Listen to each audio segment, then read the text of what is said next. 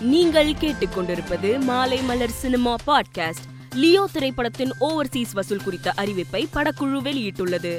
அதன்படி இப்படம் இருநூற்று ஒரு கோடியை வசூல் செய்துள்ளது. இதனை படக்குழு போஸ்டரை பகிர்ந்து அறிவித்துள்ளது.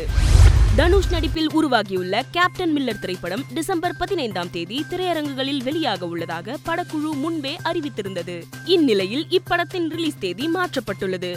அதன்படி இப்படம் பொங்கலுக்கு வெளியாக உள்ளதாக படக்குழு போஸ்டரை பகிர்ந்து அறிவித்துள்ளது. கேட்டன் மில்லர் படத்தில் சீக்குவல் மற்றும் ப்ரீக்குவல் கதைகள் உள்ளதாகவும் இப்போது வெளியாகும் பாகம் வெற்றி பெற்றுவிட்டால் அடுத்த பாகத்தை தொடரலாம் என்றும் தனுஷிடம் கதை சொல்லும் போதே ப்ரீக்குவல் சேர்த்துதான் கதை கூறியதாகவும் இயக்குனர் அருண் மாதேஸ்வரன் கூறியுள்ளார். ஜிகர்தண்டா டூ திரைப்படம் நாளை திரையரங்குகளில் வெளியாக உள்ளது. இதையடுத்து இப்படத்தின் வெற்றிக்காக படக்குழு திருப்பதி கோவிலில் சாமி தரிசனம் செய்துள்ளனர். இது தொடர்பான புகைப்படம் இணையத்தில் வைரலாகி வருகிறது. மேலும் செய்திகள் செய்திகளை தெரிந்து கொள்ள மாலைமலர் டாட் காமை பாருங்கள்.